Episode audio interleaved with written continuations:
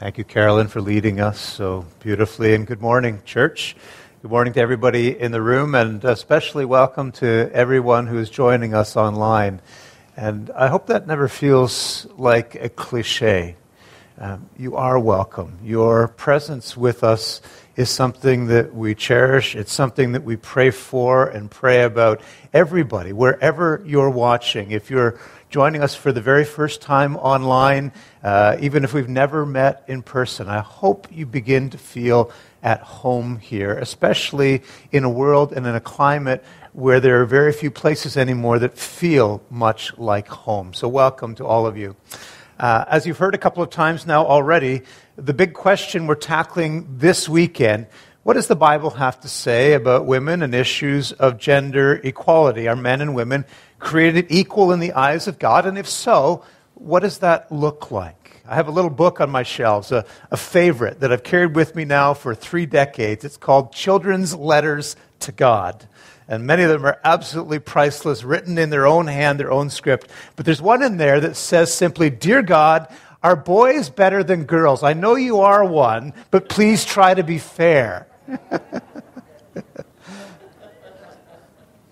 One of the most important teachings of the Bible, and this comes from Jesus, is that God is spirit, which means that God doesn't have a body, which means that God doesn't have sex organs. He doesn't have testosterone or estrogen. God doesn't shave. God God transcends gender in the same way that he transcends ethnicity and race and nationality and all those human categories. According to Genesis, and, and this makes uh, the scriptural view of humanity absolutely unique in the ancient world. According to Genesis, men don't bear the image of God any more than women do. And that may make you rethink a little bit about how you understand women or men or God. All of it matters. If you were with us last week, you know we launched into this new series for the fall. That's a tough question. That's a great question. We want to wrestle honestly and do so openly with some of the most controversial and yet some of the most prevalent and relevant issues of our day. Does faith make sense in our world? Can you be a thinking person and also a committed follower of Jesus? And certainly, one of those key questions, and one of the questions that has, has had an awful lot of currency in the world over this past generation, is the question around the Bible's understanding of gender and gender differences. To put it really bluntly, is the Bible sexist? And that's not an abstract theological question. That's a, that's a very relevant practical question for how we live out our lives. I want you to keep in mind, as we launch into the message today, the plight of women and the status of women around the world today. Because sometimes we can be myopic living here in Canada. In 1990, Amartya Sen wrote one of the, the world's most influential essays about this subject. She titled it, More Than 100 Million Women Are Missing. It was about gender imbalance in places like China and India and elsewhere. 20 years later, the situation is even worse. Mara Hvistendahl published a book called Unnatural Selection Choosing Boys Over Girls The Consequences of a World Full of Men, was the title. And uh, she noted that in Asia alone, there's an imbalance of 163 million males over females. How does that happen? It happens because when a fetus is identified as female, it's much more likely to be unwanted or aborted or left or exposed or abandoned. And then 20 years later, we reap the consequences of that because families can't find brides for their sons. And so poor families are more likely to sell their daughters, which leads to sex trafficking in the world. On our own side of the ocean, we've heard a lot about the Me Too movement and, and about the bro culture dynamics of our urban centers, uh, these things that, that are demeaning to human beings. But maybe few people are aware of this. According to the World Health Organization, one in three women in the world will experience physical or sexual violence in their lifetime. One in three. According to UNESCO, one in every four girls in developing countries will not be able to complete even a primary school education. So we need to talk about this. Uh, we need to deal with it. We need to deal with it seriously. We need to deal with it in the light not just of, of the world, but also of the scriptures that we hold as sacred. Now, maybe you're from a primarily secular background and you read the Bible and, and you read there's polygamy in there and there's systems that look and feel patriarchal and there's statements about husbands who are going to rule over their wives and you wonder, how could a thoughtful person hold to this kind of thing? But maybe you're from a really churched background that taught that, that it was part of God's design for human and women live in these roles that are complementary. And you've tried to live that out in your own life. Whatever you come to the table with in this discussion, uh, I hope that we can say this as a church family that at MCBC we want to engage these kinds of questions in a way that's thoughtful, that's informed, that values the life of the mind and that upholds the sacredness and the authority of the Bible when it's rightly understood. So here's what I'd like to do this morning, and it's going to take some time to do it. So I hope you'll tuck in in a nice, comfortable position. Feel free, if you need to, to stand up and stretch. If you're joining us online, to fill the coffee cup extra high. We've got a fair bit of material to get through. I hope at the end you'll agree that it's been worth it. But what I'd like to do with you this morning is give you a brief explanation of two positions. The church's two primary positions on the question of gender equality. Complementarian, say that with me. Complementarian, that doesn't mean you give compliments, though that's not a bad thing. Complementarian and egalitarian. And I'm going to do my very best to show you how both teachings are rooted in and based in SWI. But as I will say again and again in the coming weeks, I am, like you, a student of God's Word. And I'm doing my best to dig deeply into the Word of God, the whole counsel of God, not just lift one verse from here or there out of context. And I absolutely don't claim to be infallible. In fact, you should run away from any human teacher that claims that. But I'll tell you where I've arrived. And that doesn't mean that there aren't people among my closest group of friends or people within the family of God here at MCBC that have arrived at a different place. But what I refuse to accept and what I urge you absolutely to reject is the claim that one group and one group only can hold to the absolute truth and the suggestion that they hold on to the clear teaching of the Bible and the other group has rejected it. These are people of deep conviction and sincere faith, committed students of Scripture who are both trying to honor God's Word and both have wrestled it out, and maybe they've arrived in different places. So, those are kind of the ground rules. Is that fair? Does that sound fair? Okay.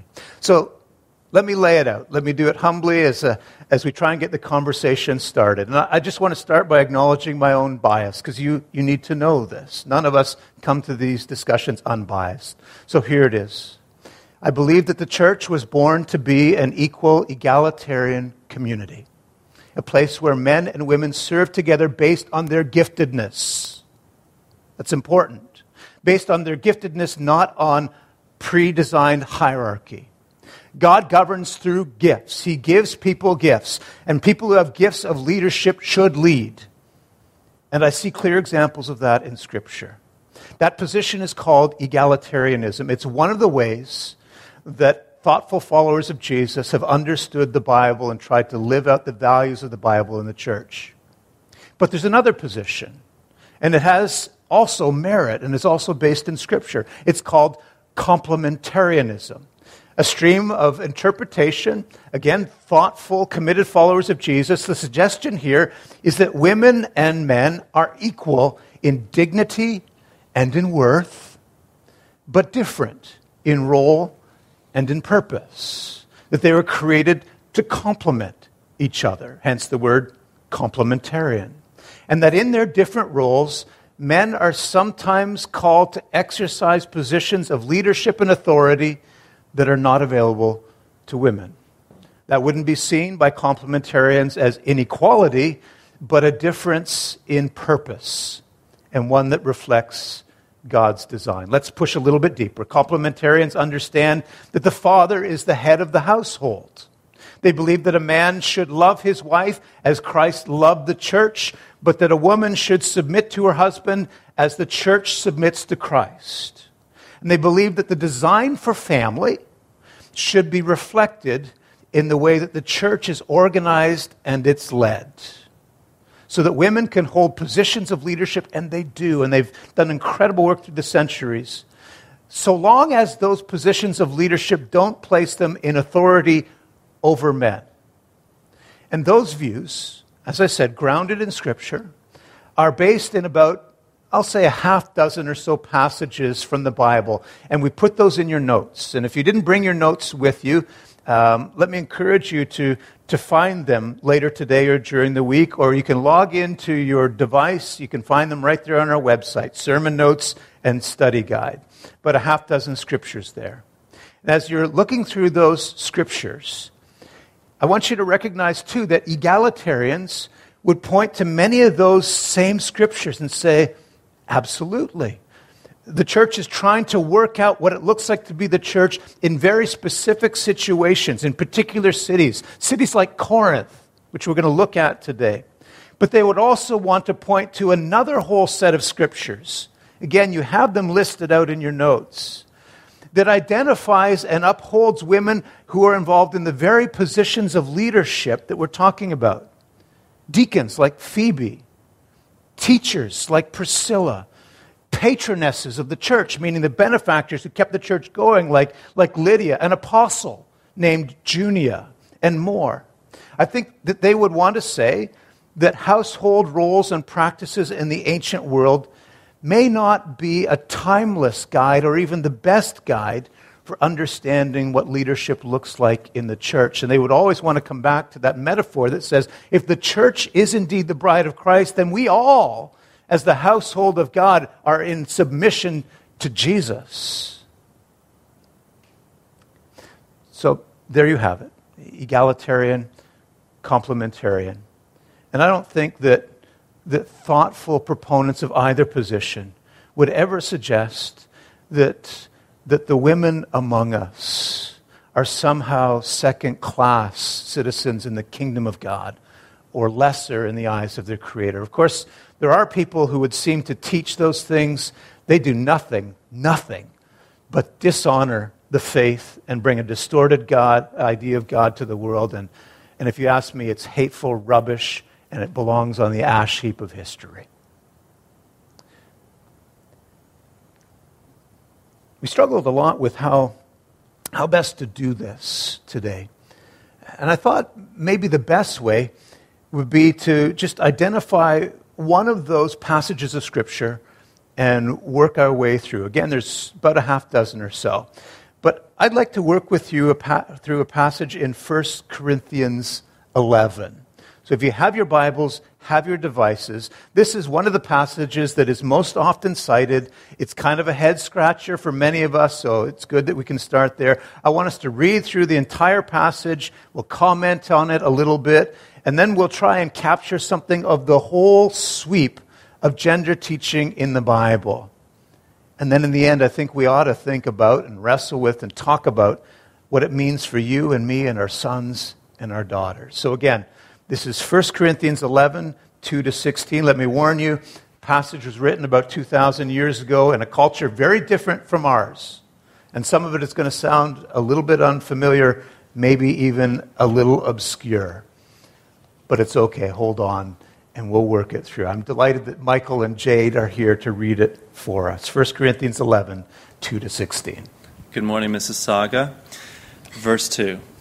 I praise you for remembering me in everything and for holding to the traditions just as I passed them on to you.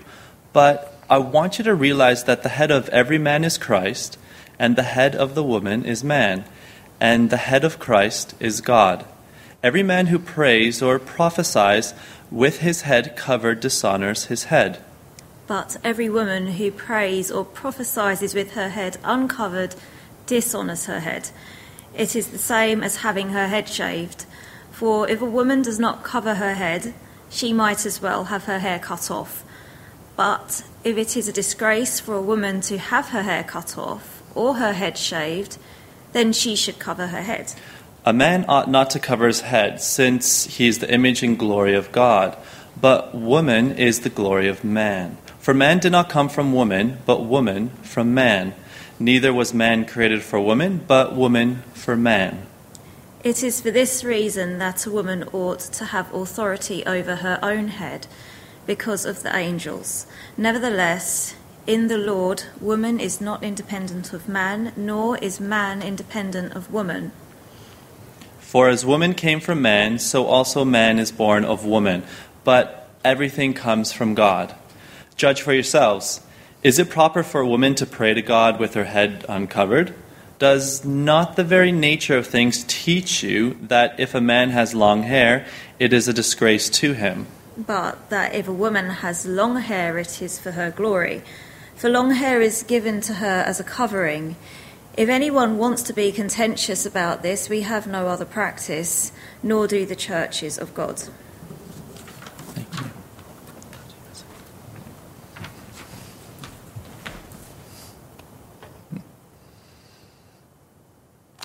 So here we go. a lot, obviously, of, of what Paul is writing about here, this is the Apostle Paul writing to the church in Corinth, is speaking to a situation in their culture that we don't know very much about.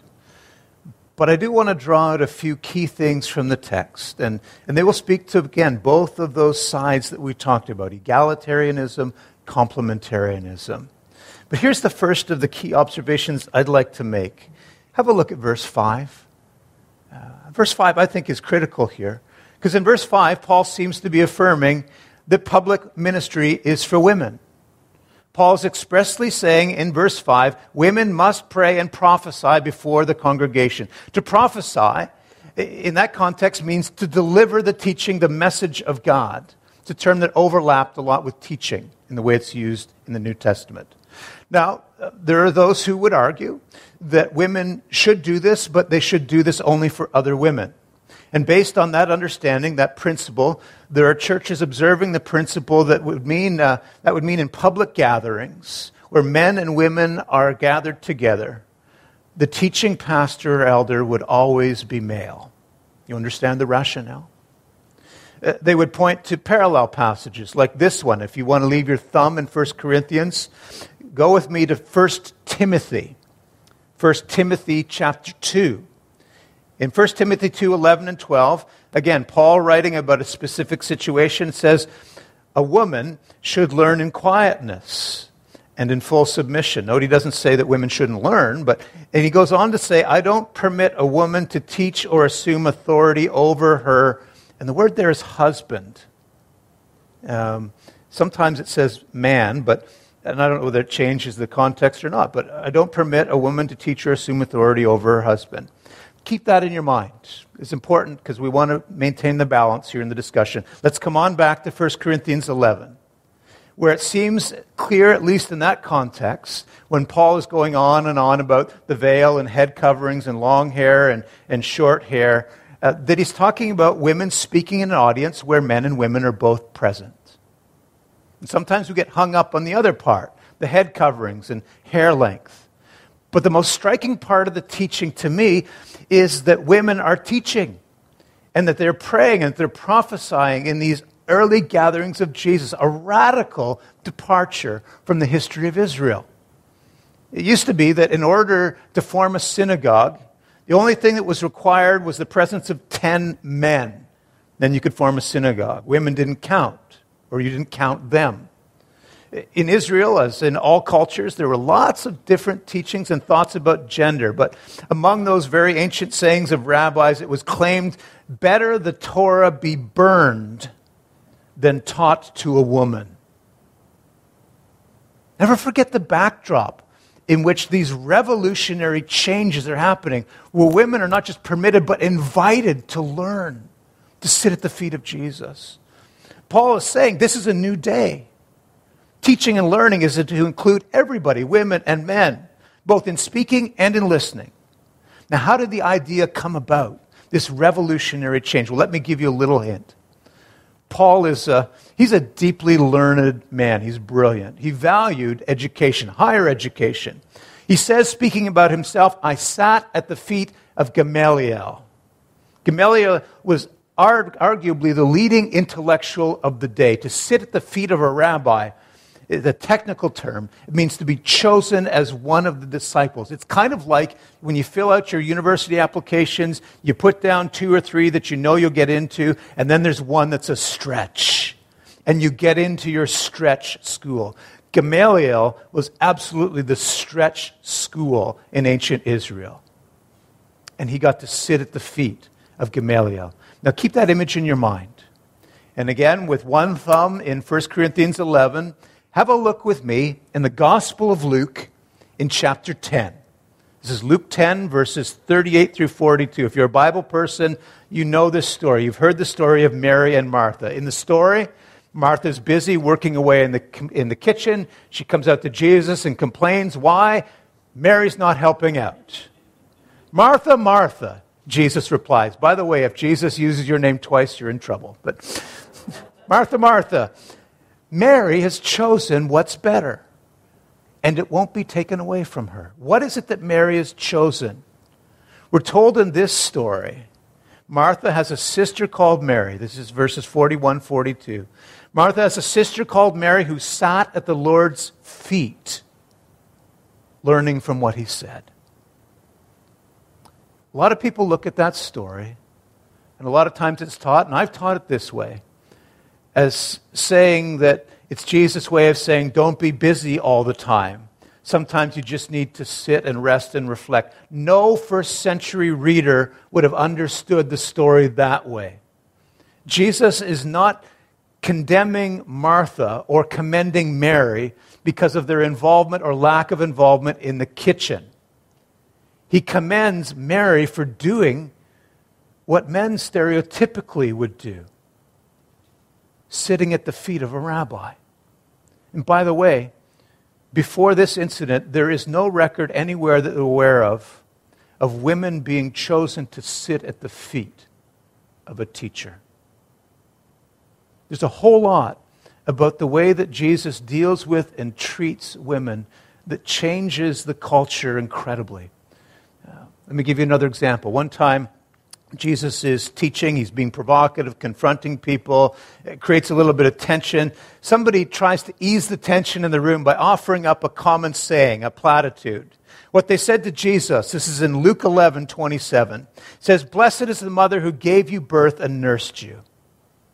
We can agree about that. That's, that's mom and apple pie. Blessed is the mother who gave you birth and nursed you. Anybody in the ancient world would hear that and they would applaud that is a recognition of a woman's high call to give birth, to, to give birth to heirs, particularly male heirs in that part of the world. So you'd expect Jesus, when he hears that, blessed is the mother who gave you birth and nursed you, to say, Amen. Moms are great. Hail Mary, full of grace. She got me into the human race, or whatever. But that's not what he says. He offers up, as Jesus often does, a deliberately provocative response. He says, in effect, Blessed rather are those who hear the word of God and obey it. Not just blessed are moms because they're moms. There is a revolutionary new thing happening through the gospel. Blessed are those who hear the word of God and obey it.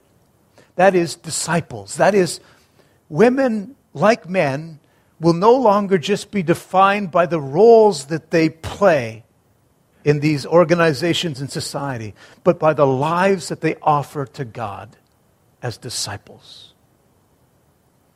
It reminded me this week of a, an old story. You've probably heard it before. It's probably a preacher's favorite story. But a CEO traveling with his wife, they stopped for gas uh, he notices uh, her talking to the gas station attendant. Turns out they knew each other in their youth. Turns out actually they dated in their youth. And as, uh, as they go back and climb into the car, having paid, they're driving off. Uh, he asks her about the relationship and, and says, Boy, I bet you're glad you stuck with me instead of him, a CEO of a Fortune 500 country, uh, company, and him just pumping gas. And she said, No, actually, I was thinking that if I'd married him, he would be the CEO and you would be there pumping gas. Yeah. Of course, the problem with the story is how come she can't be the CEO? Or better yet, how come we can't allow people to find their dignity and their personhood and their contribution in something more than their identity in these old roles? That's a little bit of what's going on in Corinth. Um, I want to say something, though, about the understanding of household roles, because there's a lot of that in the teaching.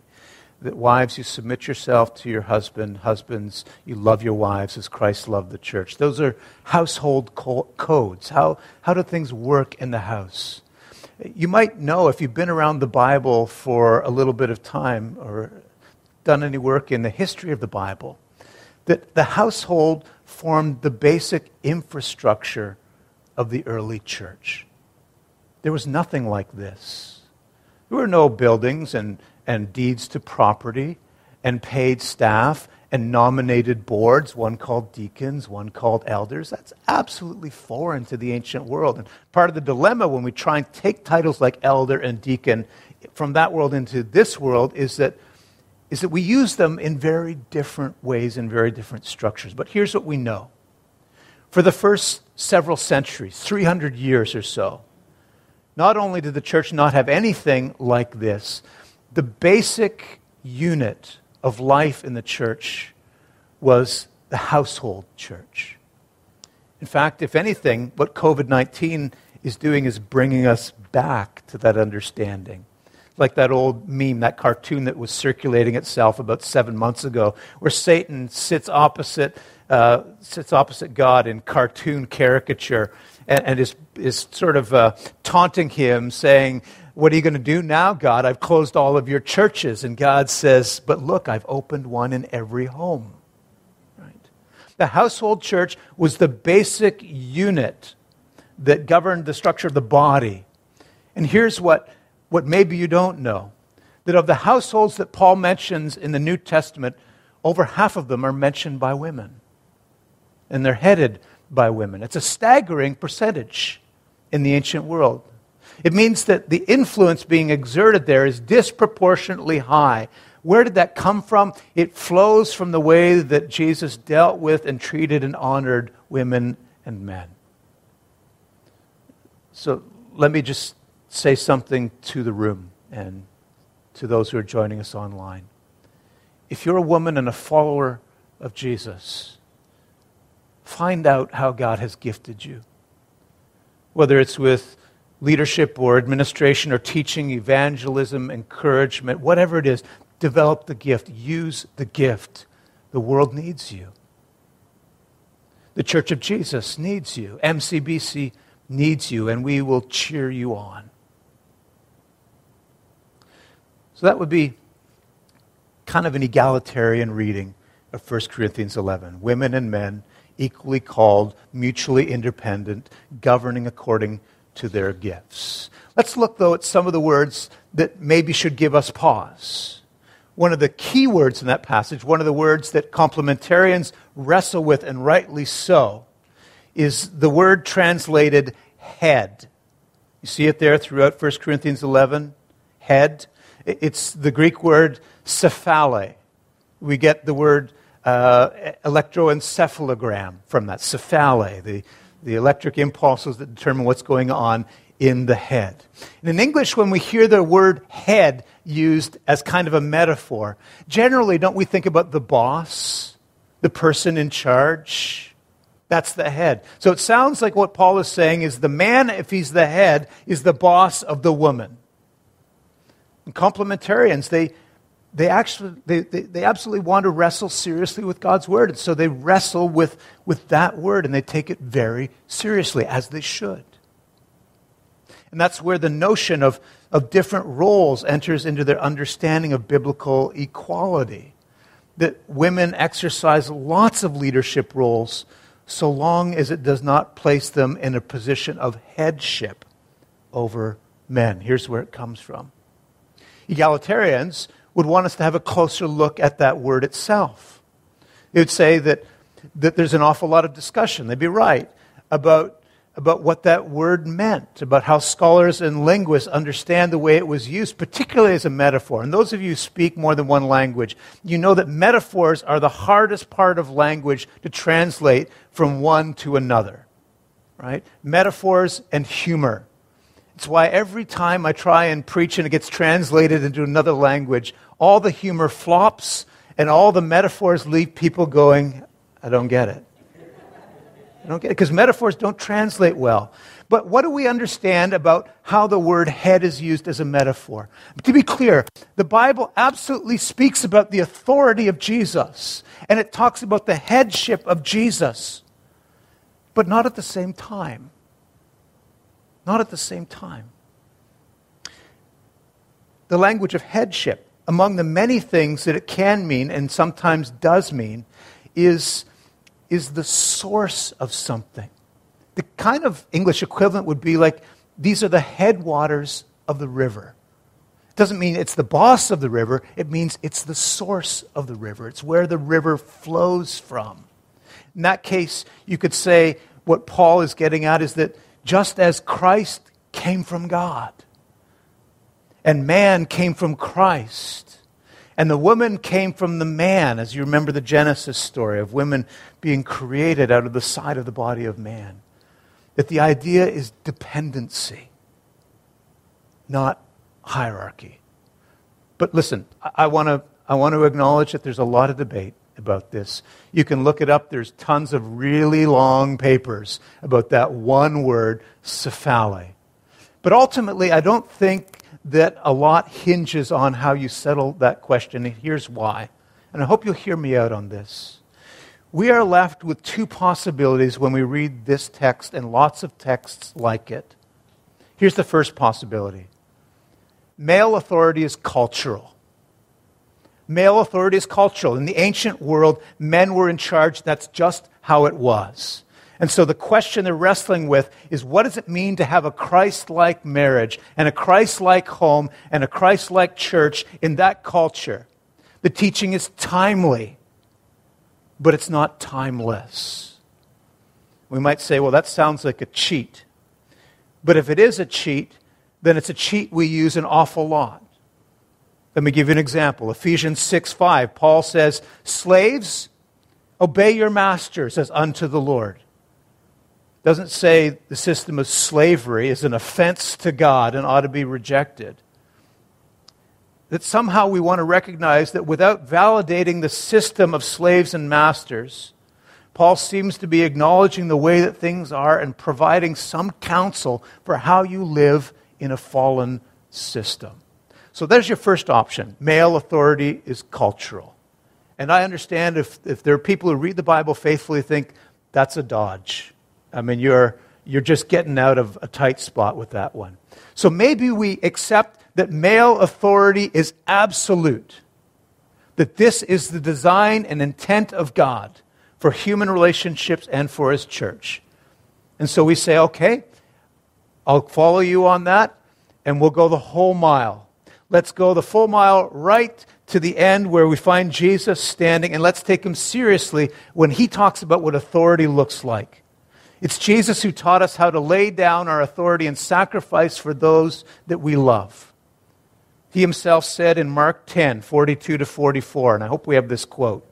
Mark 10, 42, you know that those who are regarded as rulers of the Gentiles have a way of lording it over them, and their high officials exercising authority. Not so with you. Not so with you. Instead, whoever wants to become great among you must be your servant. Either male authority is cultural or it's absolute. But either way, a household should look, feel, and function with equity, and so should the church. Women and men are to commit or to treat each other with dignity. Jesus' community ought to be a place where women and men find great honor. As Paul says beautifully, woman is the glory of man. Maybe people wonder, does that mean that she's lower than him? It doesn't mean that. Woman is the glory of man. How are you doing? Do you need a bit of a stretch? Let's do that together. Just a little bit of movement. What I really want to do is give you enough talking points that when you get into your small groups this week, um, that you'll be able to wrestle through some of these things the same way that we're wrestling through them. So I, I want to give you one other launching point.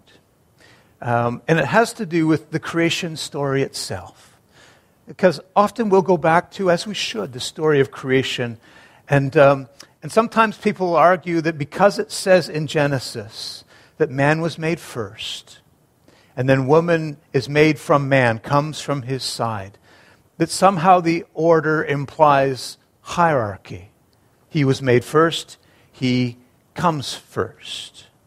And then there's the episode later on where, where it looks like in the garden, even though both of them made a decision to rebel against God, that, that Eve rebelled first.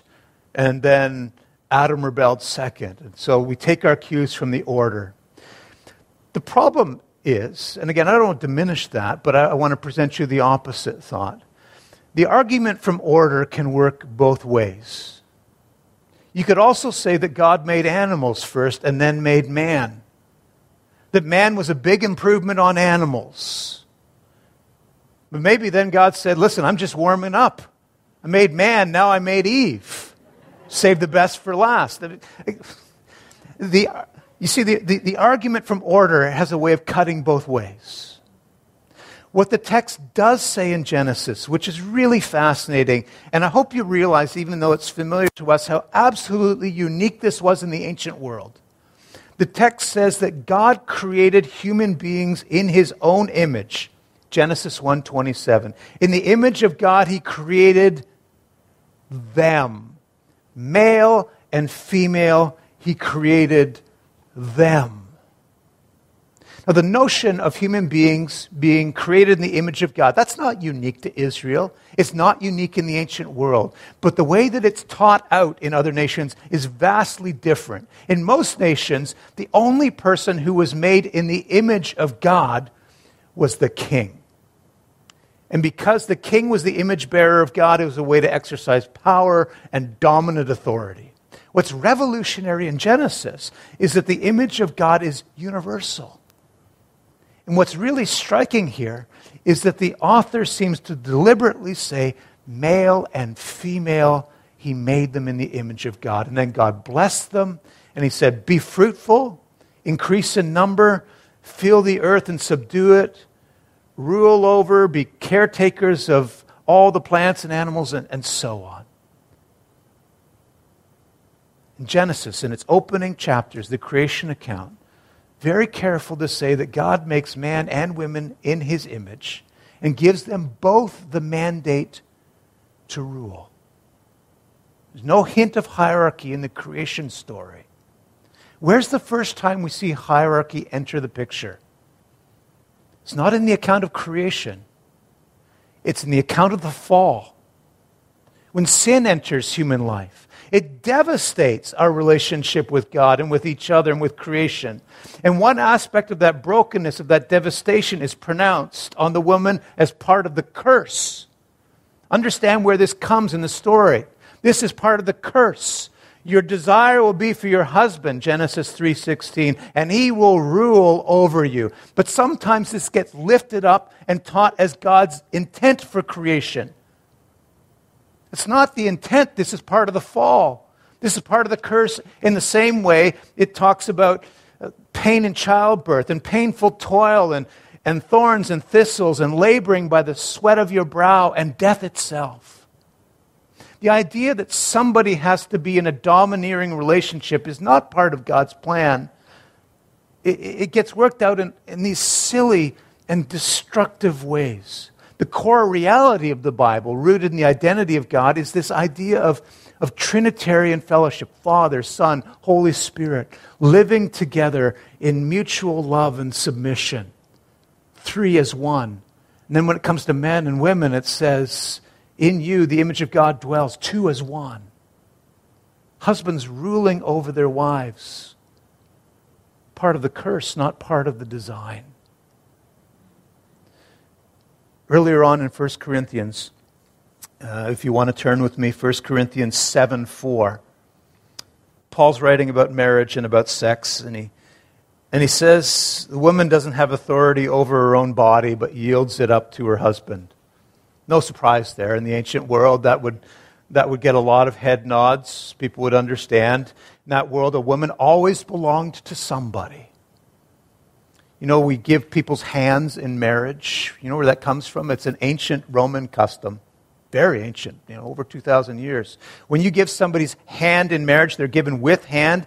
It means the father says to the groom, She is no longer my property, she is yours. You could also be given in marriage without hand, which means she is your wife, but she remains my property. Either way, you are always the property of somebody else. A woman doesn't have authority over her own body, but yields it to her husband. But read on. In the same way, a husband doesn't have authority over his own body, but yields it to his wife. Are you kidding me? That point, all the wives, they break out into applause, and husbands are thinking, My wife has authority over to me. What's the point of being a husband then? The point is, of course, that in Christ and in the community of the crucified one of the cross, we no longer live just for ourselves. We've died to all of that. And now we live for one another. Yeah, we should probably wrap things up. let's, uh, let's circle back to 1 Corinthians 11. And uh, I'll just help you out with one more little part of that passage. And then I want to release you this week to gather in small groups. And uh, I, hope you'll, I hope you'll enjoy the discussion. I hope it will be fruitful and, and prosperous for you. Uh, part of this long discussion, 1 Corinthians 11, um, circles around all these discussions around head coverings, long hair, short hair, um, things that seem quite odd to us. One of the things that you, you realize and that I hope you will acknowledge if you've studied any of the history of the ancient world is that Corinth was notorious as a very sexually promiscuous city, the patron saint of Corinth. No surprise here, the goddess Aphrodite. Yes, the temple of love, the goddess of love. Temple prostitution was the most prominent part of the history and culture of that city. And the depictions of it in tile mosaics and in paintings are really quite shocking. I mean, if you think pornography is rooted in the modern world, uh, actually don't read it. But if you did read it, you'd see there. One of the ways that temple prostitutes identified themselves was through an unveiled head. Most likely, the instructions, the, the laborious instructions about head coverings and long hair and short hair, are all about making sure that the people of God somehow stand apart from what's going on in the rest of the city. Does it mean that people, women in all cultures, should cover their heads in worship? I hope not, or we're in trouble here this morning. Uh, does it mean that, that men in all cultures should lead their head uncovered? I hope not, because every rabbi I know, when they meet for worship, do so with a head covering on. And so do all of their men. Does it mean that in worship, men are not to wear long hair. Certainly, my grandfather told me that, but. But I'd respond, well, what about Samson? What was the sign of Samson's obedience to God, the source of his strength? It was his long hair. What does it mean for women who wear their hair short? How we, how we deal with those kind of issues matters. I guess what I want to suggest to you is that in reading the Bible, we absolutely want to take it as sacred and authoritative, but that doesn't excuse us from doing the hard work and the important work of understanding the world where it was written and the world where we live. By and large, and I don't expect this will change in this series, we come to the Bible having our minds already made up. And then we gravitate to the scriptures that reinforce what we've already decided. Uh, and you'll find again and again on a lot of these contentious issues that that will be the case. The language for that, if you want the technical word, is, Nick, you remember this, eisegesis. Not Jesus with a J, Jesus with a G. It means reading into the text, taking my view and putting it on the text. What we want to be about is exegesis, allowing the text to speak to us. And that requires courage and humility to place yourself under the text to be able to do that. I have three minutes. I don't really. I'm probably already over time, but uh, I want to say a little bit just in the way of encouragement and counsel to the church. I hope that we can be the kind of community that teaches children how to honor and reveal all human beings, regardless of gender. That's been my experience of MCBC. I know our history. Those of you who've been around here for a long time, I think, would agree to say this church started with firm complementarian roots. Maybe that's changed over the past 40 years. I don't know. But I still want us to be a kind of church who revere all human beings. Somebody was telling me about a Sunday school class where, where the boys said, You know, there's no girl heroes in the Bible. Are you kidding me? From Eve, the mother of all humanity, chose to continue the human project even after the pain of the fall. Sarah, Rebecca, Rachel, Deborah, the warrior leader of Israel, Esther, who risks her life courageously, the savior of her people, to Ruth, to Naomi, to, to Huldah, the prophet, Miriam, Tamar, Mary, the mother of Jesus, that little group of women who had the courage to stick with Jesus right to the bitter end when all the men had fled and became the first witnesses on the morning of creation and the morning of resurrection. Phoebe, the deaconess of the early church, charged to read and then would have been expected to teach and explain the most difficult portions of the book of Romans. Priscilla, the teacher, Lydia, the great patron of the early church, Junia, the apostle. Anybody who thinks that the Bible has no women heroes just hasn't been reading the same Bible that I am.